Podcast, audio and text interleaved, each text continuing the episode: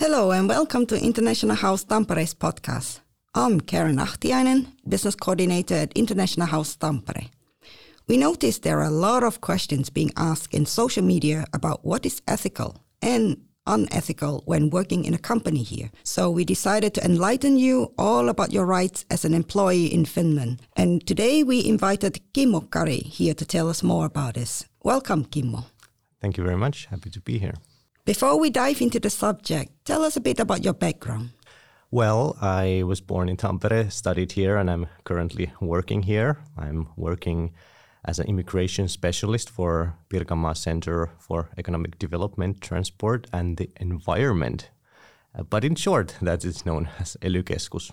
Uh, so I work on a very variety of immigration issues, mainly con- concentrating on employment services and labor migration and things like this. Okay, so you would kind of be the right person to talk to the audience about immigration issues and employment. I think this topic is very important and sometimes overshadowed by the discussion and this talent boost things that are going on and also this discussion that how difficult it is for example for foreigners to find jobs here but this is very important. I'm very happy to talk about this. That's good. Yeah, it's true because, you know, there was a lot of concentration on how someone can find a job, but then nobody talks about what happens when they find a job and what they should know. So let's get straight into it. Could you give us a general brief overview on the rights of an employee working here in terms of like, for example, number of work days? How does the annual leave system work? Because I'm certainly confused with the annual leave system as well when I started. Yeah, well, in order to answer your easy question, I need to elaborate a little bit and, and I have a give a little bit of brief overview of the labor law. So basically, we do have labor laws here. The most important being a law on uh, work contract, but the more detailed regulation is founded in something called collective agreement or collective agreements, and these are industry specific. Uh, regulations concerning terms and conditions of, of, of work. Uh, so mainly that's the place to check the answers instead of the law. But there are some standards also set in the law. For example, uh, it's good to talk about working hours. And uh, by the law, the working hours shouldn't exceed 40 hours a week or eight hours a day and everything above that is considered overwork. And also holidays, you gain around two per one month.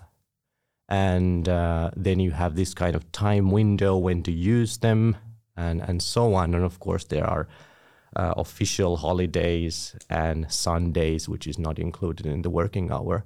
But sometimes there's more detailed, or actually always there's more detailed um, regulation in the collective agreement. For example, the working hours might not be calculated on the weekly basis, but on three week basis, for example, in the restaurant industry. So it depends a little bit where you work. Okay, that's actually quite good. So basically, the 40 hours applies to everybody, whether you're in a 95 job or whether you're in a shift hours. Yeah, it, it's a it's a standard that applies a little bit to everything. But then in your case, it, this is good to know. But then, you know, it's good to know also that there might be more detailed uh, regulation in the collective agreement. You, so where can one find this collective agreement um, information? Well, they are on the union's website. These are these are the contracts that are made by uh, the union of the employees and union of the employers, where they agree on the general terms and conditions of work. So you, you can find them on the union websites, uh, but they are not the most easy read and not the most interesting piece of literature. So they might require a little, little bit of interpreting, but it's good to at least know that this is the place where you need to look for if you want more detailed information. Um, so I would like to know regarding this collective agreement. I mean, how can I find the collective agreement that is actually related to my job? Well, um, you ask your employer. Your employer is uh, um, he has to provide you this information, and it's also stated in your work, work contract usually. And this is important thing that I think you should always ask your work contract in uh, in either paper form or electronic form, because in Finland work contracts can also be verbal, but then in conflict situations that's a little bit tricky situation to be in because it's word against word. So ask them always in in uh, in either paper or electronic form. Do they have to make sure that it's signed by both the employee and employee then? Yeah, of course. Yes, make sure of that also. Okay. I mean, we talked a lot about like uh, an employee being, you know, having a permanent contract. So, what about internships? At which point are interns internship considered like uh, should be paid and sh- which are actually um, okay to do an intern for free? Well, uh, there are situations where you do internships uh, without being without the compensation from the company. Uh, these are basically situations where the internships is part of some sort of training program, for example, from school, um, and also there is this possibility of doing uh, something called work tryout. Um, but that this is uh, one of the TE ser- services.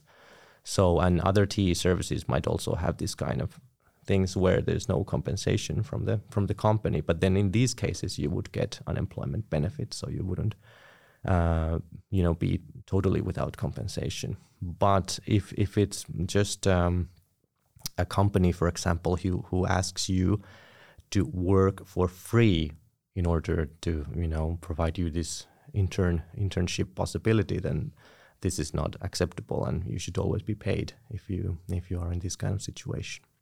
Okay so to summarize it if it is part of my degree program let's say that it is required that i do some kind of practical training would be great if we get paid but it it is not illegal, I would say. Well, it is not. Yeah, there is there are situations where you're you don't have compensation from the company, but in some cases you somebody pays you. It might be the university mm. who pays you also some some sum from the training? Because I have heard of certain companies who have been actually really nice and they do actually pay as well. But of course, there are some which doesn't. So I think you know some people are confused when the students talk to each other and like, oh, I get paid, oh, but I didn't. You know, so that is like try, they are trying to figure out, okay, is this legal and which one is. So I guess in terms of like um, internships for um, students, I would say it can go both ways. And then for TE, it is free, but TE compensates you. Is that correct? But then the definite no-no is if a company approach you and say that they would like to do some training with you, can you work as an intern for free? And that is a big no-no. Yeah, if it's not part of this these TE program yeah, or yeah. school. That's good to know. So, next question. Um, there has been a few questions and comments about what an employer can and cannot ask before and during work in the social media. So, again, I like to think this is easy, but let's let's go with what can an employer ask during interviews first. Well, the employer wants to find out whether you're the suitable person to, you know, do the job. Uh, so the questions might con- concern your history, work history, um, education history, also uh, some traits of your personality. But you are protected by data protection law, law of equality, and so on. So the questions uh, shouldn't consider, for example, anything personal, anything, for example, your family life, your your situation, whether you're married or not, uh, whether you have kids, whether you're planning to have kids, that's off off limits.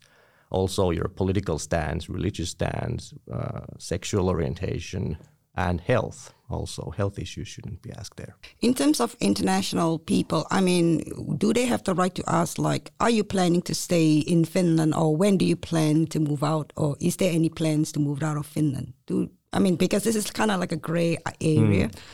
Yeah, I think as a as a as a because they might ask how do where do you see yourself in five years or if it's part of this like broader mm. broader uh, topic then I think is quite okay but then you know if you feel uncomfortable or or this is too too personal uh, or or um, then that that might be something if you if you answer for example you're undecided about this then that should, um, of course, um, not affect on your your your situation. Okay, so the applicant has a right not to answer, or maybe just say. no. Yeah, but it's a gray area. Gray area. Yes, it definitely, is. Yeah. Yeah. So the next one is rather tricky. Um, when an employee is already working in a company, what is an employer not allowed to ask or do? Like, for example, at which point asking personal questions about you and your family is deemed ethical, and when it is not. Well, in general, I think uh, the culture here in workplaces is, let, let's say, the hierarchy is quite low.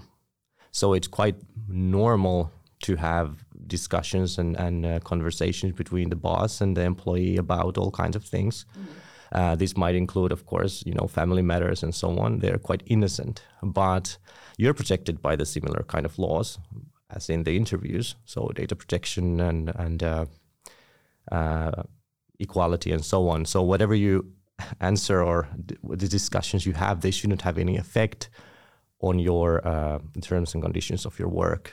So and also you don't need to, you know, if if your boss is asking. Uh, whether you are you planning to have a kid soon or something, then you know you don't have to answer that question. But if you are planning to go on a parental leave, then at some point you of course have to say like, by the That way, it's fair. yeah. Yeah, I think it's fair. I think this kind of comments and questions came out, I think, mainly because, okay, for example, I've lived in different countries. So for me, I'm actually fine.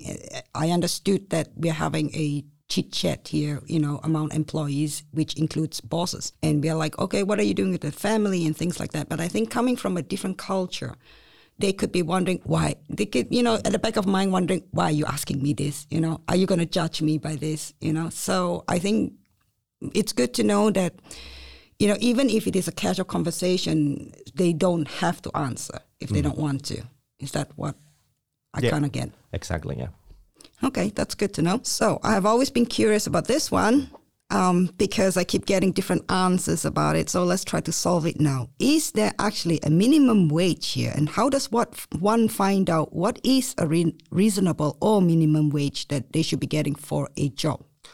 Well, to answer this, uh, we actually have multiple minimum wages here. It's oh, just, dear. it's just one. I al- already referred to the collective agreement system. So basically, we have this, you know, huge number of collective agreements, and there you find usually these kind of wage tables, which state different levels of of pay. It might be hourly, it might be a monthly salary, and then uh, the level of expertise, experience, and skills matching the matching the, the the amounts, starting from the intern and going all the way to expert level, and then with this table, the employer sort of assigns you a, a, a wage, and this is effectively a minimum wage also that you should have. Um, so and and these are of course different in in different collective agreements. So we have many many versions of this. Um, there are of course cases when this kind of collective agreement is not applied in your job in your work contract. Um, there are a few few cases of this, and then the minimum wage is basically you should be paid what normally should be paid in people in your situation. This is basically the rule. So in these cases, it's a little bit tricky, but still, there's no, you cannot still, um, or we cannot state uh, a, a number um, that this is the this is the minimum wage here. This is how it's stated. So that's why I couldn't get an answer. Yeah. okay, those collective agreements are very heavy duty. I've tried to go to one myself, and you know, in order to find some, inf- and most of them are in Finnish, so it is very difficult for somebody who doesn't, you know, understand Finnish well to try to figure it out. But then there are some job applicants which uh, applications which actually ask like, what kind of uh, salary would you like to get? And of course, I think a lot of applicants would like to give some kind of reasonable one, and there has to be a place. I mean, do you know if there's a place where people could at least find out what does one get paid in the kind of profession that they are applying to? Well, in the collective agreements. Oh dear, come on, Kimmo. but I think I think like I think like uh, um, maybe the, the the union who's who's um, who who sort of like was part of composing the content of the the agreement, contacting them and asking about this wage table and what it means, I think that would maybe be helpful. For example, so contacting the union and asking about this, that's good. That could be one way to find out. Okay. Um, is it necessary to join a union, and what are the benefits of joining a union? And uh, well, it's not necessary to to join a union, but unions offer and advertise all kinds of benefits. They are professional benefits, networking, providing different kind of training, also legal advice. Uh, so unions provide number of number of benefits for their members, and um, some members are quite active, and they they have these kind of like field trips almost, and uh, have a sense of community. Um, also, people talk about you know sometimes people mix unemployment funds with unions, and they are two different things. So you might want to join uh, also a fund, uh, which is um, which provides you a little bit more security if you're laid off. So you get more unemployment benefit by by joining a fund. Uh, union is is is technically not a fund, but it has different kind of benefits. But yeah, it's a variety of variety of stuff. and depends a little bit on your on your on your where you work, for example. Okay, that's something new to me. What do you mean? I didn't know that there was a difference. That there was an option to join a fund compared to union. How yeah. how does one know the difference? Uh, well, you you there, there's this fund where where you you pay a, a, a, fee every now and then, and then if you get laid off, that's where you get your uh, your unemployment benefit.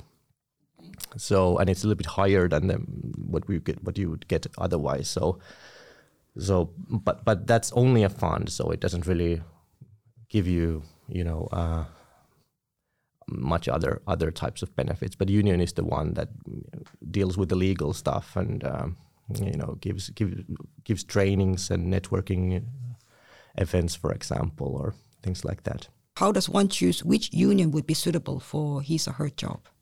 Well, um, as as we spoke, uni- unions offer all kinds of of, of benefits, and um, you know, unions can definitely, I think, help in all kinds of the situation that we already talked about.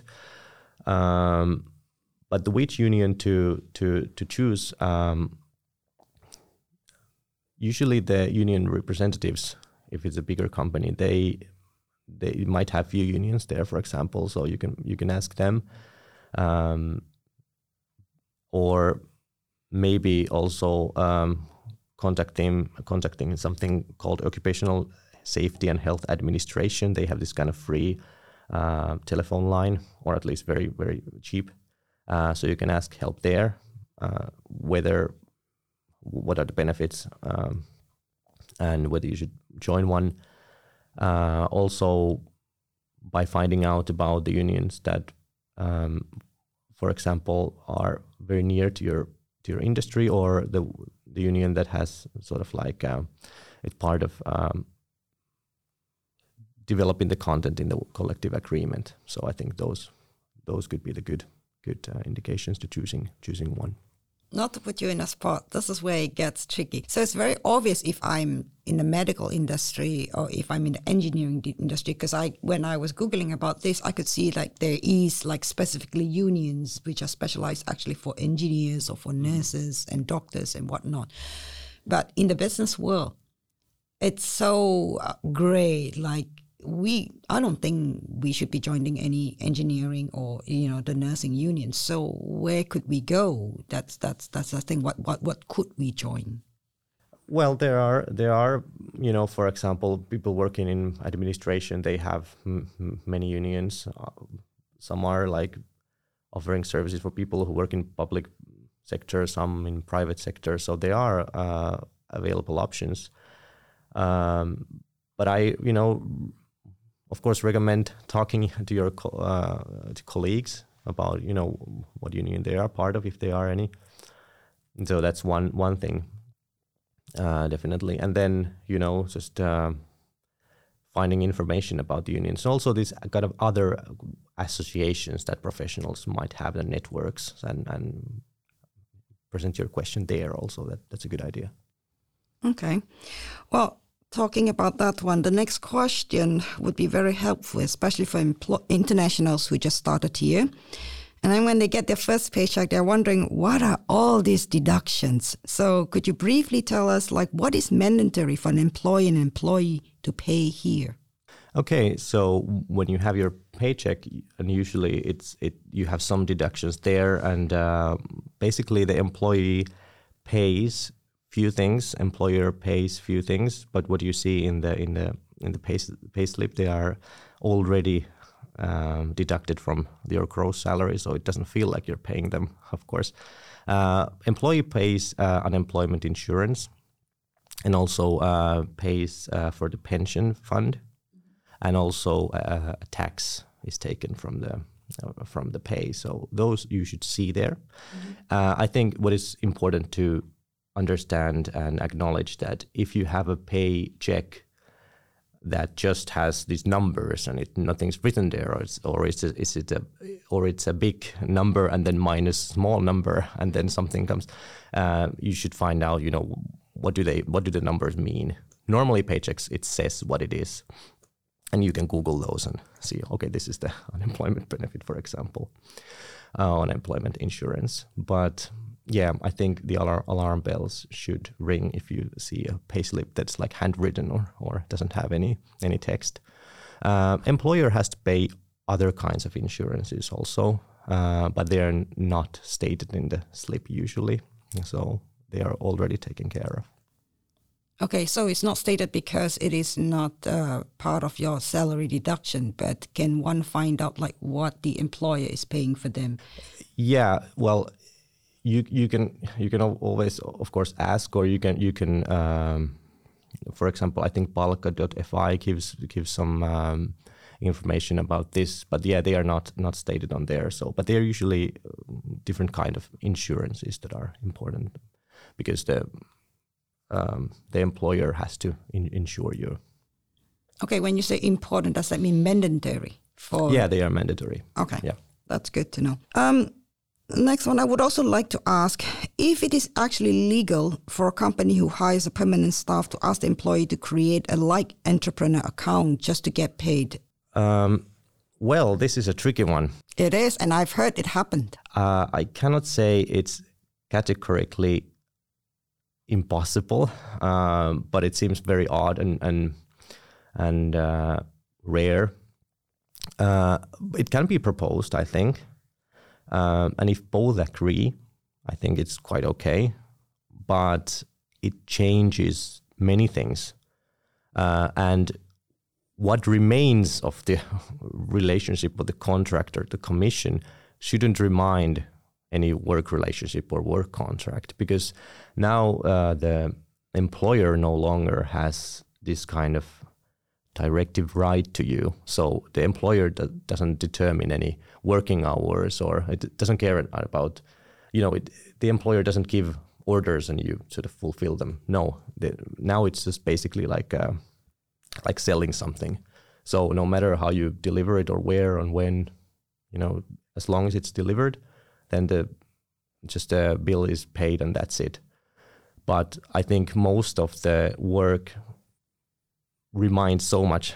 You know, they they they have these kind of qualities that would keep this rela- relationship as um, work contract relationship. So that's the tricky part. So and they cannot decide that this is not no longer work contract if, if it in effect it is still mm-hmm. for example so this is the this sort of like things that need to be discussed and distinguished so before I, I mean this is what in my opinion, I suspect when I've heard about this is because the employers either cannot afford or they're trying to get out of paying these mandatory uh, deductions, which we just talked about. Mm-hmm. And in order to do that, so they get the employee to create a like entrepreneurship account and they can just pay like that salary. What is the relationship, I would say, between the employer and employee then? Because I come to work in the office, but I'm being paid, uh, you know, under the like entrepreneurship account. Mm. Well, in that sense, uh, if that if both agree again, like if the employer asks it then you should have like have to do it, that's completely wrong and unethical.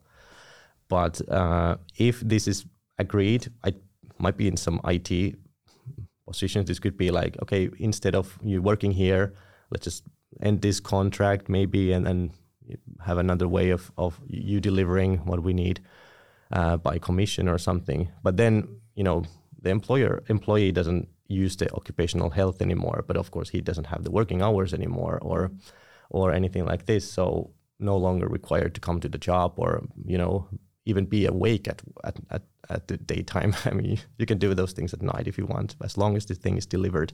So it's basically just like I'm ordering something, uh, and I I'm ordering a service, like I'm buying software, and uh, just want the software to work and have it here, and, and I don't care who like who does it and when and how, and as long as it works. So it's similar kind of situation, and it shouldn't remind. I don't get the software. I, if if I buy software for my company, I don't ask the d- developers to come to or to to to my uh, office and you know have them sit there to do the thing and so on, because that would be a work relationship. Yeah.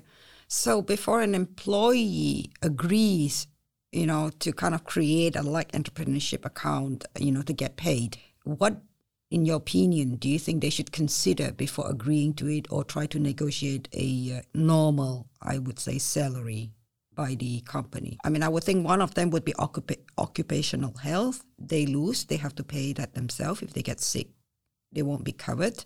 So, what are the other things they would need to consider?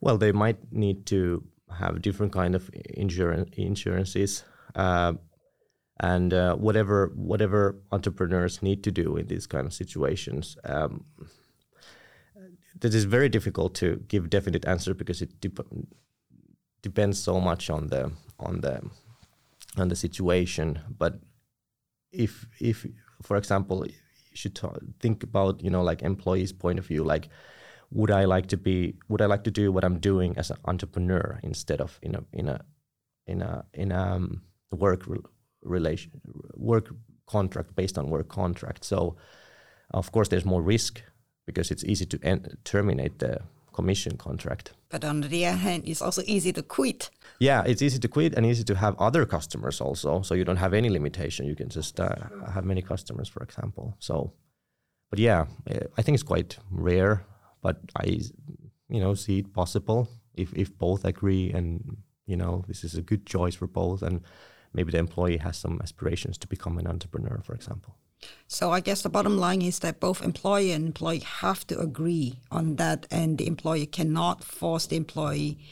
Uh, you know, for example, like you will be hired only if you create a like entrepreneurship account. So that was what I kind of wonder if it was ethical. Like you know, I'll hire you, but you need to create a like entrepreneurship so that I pay your salary. Yeah, yeah. Yes, this is the this is the tricky part. This is the important. It's part. so great because this is kind of like a new way kind of thing, and nobody actually really know whether you know is this right or is this wrong, and at which situation is it like a no no. Well, to continue further on that one, we were talking about all this, you know, um, I would say um, being an employee and working as a contract or non-contract. So I have seen in social media that employers have terminated employees via Messenger, WhatsApp. So is that actually legal? And what is a legal way to terminate an employee? Well, this is also a very broad question. Um, I think it's the good rule of thumb is that there always needs to be a very good reason for terminating the work contract. Uh, basically, we have two um, categories of reason. One is the, um, something to do with the employee, him or herself, and one is economic or financial situation of the company. And if it's about the employee, then there there's a own process, and uh, it it includes well, first of all, the reason, for example, not showing up at work. Mm-hmm uh, and then there is this kind of uh, protocol what needs to be followed. For example, there's a warning that needs to be given, and, and so on. And, and the employee always has the right to sort of like keep his or her opinion also. Uh, So that's uh, that's that, that's that side of it. And and as I said, the reasons are quite you know severe for for uh, determining uh, relation employment like this. But if it's about the financial situation of the company, then it has its own process, and also it depends on the size of the company, number of employees there. So the process is a little bit different from different sizes of company, for example. Um, it might include this kind of um, com- more comprehensive, comprehensive discussion about the issue of issues of the company called um, uh, YT. You probably heard about it. Uh, and then there are other things involved. For example, employee employer has to uh, be ready to offer you a job or some other position if it's possible, or or also when you're laid off, um, there's notice period, and then uh, employer has to provide some sort of like training for you also, and um, if the situation of the company gets better, you're required to, you know, or employer is required to ask you back to the company. And but all this communication between the employee and employer should be in person. So WhatsApp or Messenger seems quite odd. Uh, but on the other hand, in the pandemic times, there might be. but no, seriously, can yeah. you can can I actually send you a message via WhatsApp and say you're fired? Don't bother coming to no, work tomorrow. No, that's there's one one way of uh, of firing like like that, and that's um, I mean not on on social media, but sort of like um, just telling that uh, the work contract is is over and that's trial period. Okay, uh, the probation. Yeah, mm. then then you don't need then you don't need any kind of severe reason for it to you know terminating the contact contract but it cannot be anything you know discriminatory or something like that. And it has to be in person also. So are you saying uh, which one do you mean? I mean for even for the probationary period the, the employee has to give a reason why they decide not to continue? Well actually i'm not quite sure how the regulation goes here but at least it cannot, cannot be anything probably yeah you have to give give a reason. It cannot the reason cannot be anything like you're getting pregnant. Yeah or you, you know you're too old or something. Yeah it cannot be anything like this. Okay. Well we have heard many stories about employees feeling abused at work. So at which point do you think um, they should report? And who should they report to? And what are the steps one should take if they are feeling abused I think if you are feeling like you're being abused at work, that's already a signal that you should do something about it, and, and um, that's a you know. Uh, but also it depends on the severity of the of the thing. For example, that determines of where you should contact or who you should con- uh, contact and and when. For example, it can be in very severe cases just call the police. But if it's just a you know some feeling that this might not be okay, mm-hmm. then uh, I would recommend uh, contacting the occupational safety and health representative of the of the of the workplace, mm-hmm. or if the staff have a union representative, that's a good person to contact. Can be also occupational health, um, and of course, union lawyers asking them about help. They can help about you know the uh, the the topic itself, but also about the process, how to proceed. So I think here also the the threshold of, of contacting, if you have these kind of feelings, should be very low. So don't hesitate to contact and uh, discuss about this. Okay, that's good to know. So in case of conflict with an employer, um, I would like to ask, like, at which point can the union help? I mean, like you mentioned a little bit, like if I feel a bit abused, but I'm not sure so, can I actually contact my union about something like this, or should I start with this occupational health? Uh, I think union can provide help anytime. So maybe it's good to contact all these things, uh, and then have a have a have a sort of like clearer view of the options, and maybe different interpretations of the situation. Um, I think anytime they can provide guidance and, but it also depends a little bit what it is uh, about the conflict. So if it's clearly about something in the collective agreement, then definitely contact the union because they made the they made the agreement. And sometimes, in some very rare situations, the unions themselves might do the sort of the conflict resolution and, and discuss about this matter. But that's you know quite rare. But also the, all all these um, um, different different ways of, of getting help. It's also about what to do next. I think that's what you need to know. Also, like what what do I do next? Am I like am I somehow here on mercy of the employer or like I either leave or you know or stick with this so yeah that's an important thing to know i think yeah because i think you would somebody would automatically tell you that if you feel if you don't feel right or you feel like you might be abused, go to the HR. But then some people would think, well, the HR works for the company. So it is in interest to kind of uh, protect the company, if you would say that. So the question is, would they protect me? So that was why I was like kind of wondering, let's say if you are not part of any unions, so you're kind of stuck. So are there actually any organizations out there where the employees can actually get help if they have issues?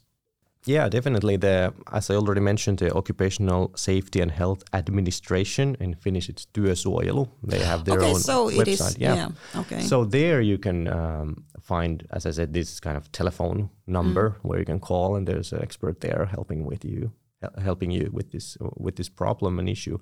But you said you mentioned earlier that if you have this kind of feeling of of, of abuse, that's um, you know that's um, already assigned to you know contact, for example, this occupational safety and health administration and find out find out about your situation and what are your possibilities. But of course, there's a possibility of going uh, and hiring a lawyer. That's also also a possibility. Bit expensive. Yeah, yes. that is a little bit expensive, but that's also possible. But that's I think you know maybe go through the these other ones first. Okay. So occupational health is the key word mm, mm. And and I think the key also is to have a you know this kind of relationship based on trust with your employer. I think that's the most important thing. And um, you know, work relationship is uh, is is also like uh, uh, prone to misunderstandings and misinterpretations, and and a lot of like there's a lot about communication also, especially if people are from different cultures and different language and so on. So things might be also misinterpreted. So it's good to have a good communication, good level of trust with your employer. So you, yeah. That would be perfect. Mm-hmm. Yeah. if that could happen. Well, thank you for taking the time to talk with, to us today about the rights of an employee here. I believe many are grateful for your help in enlightening them on this subject. Yeah, it was my pleasure, and I find these things very important. So I was happy to be here. Thank you. Thank you.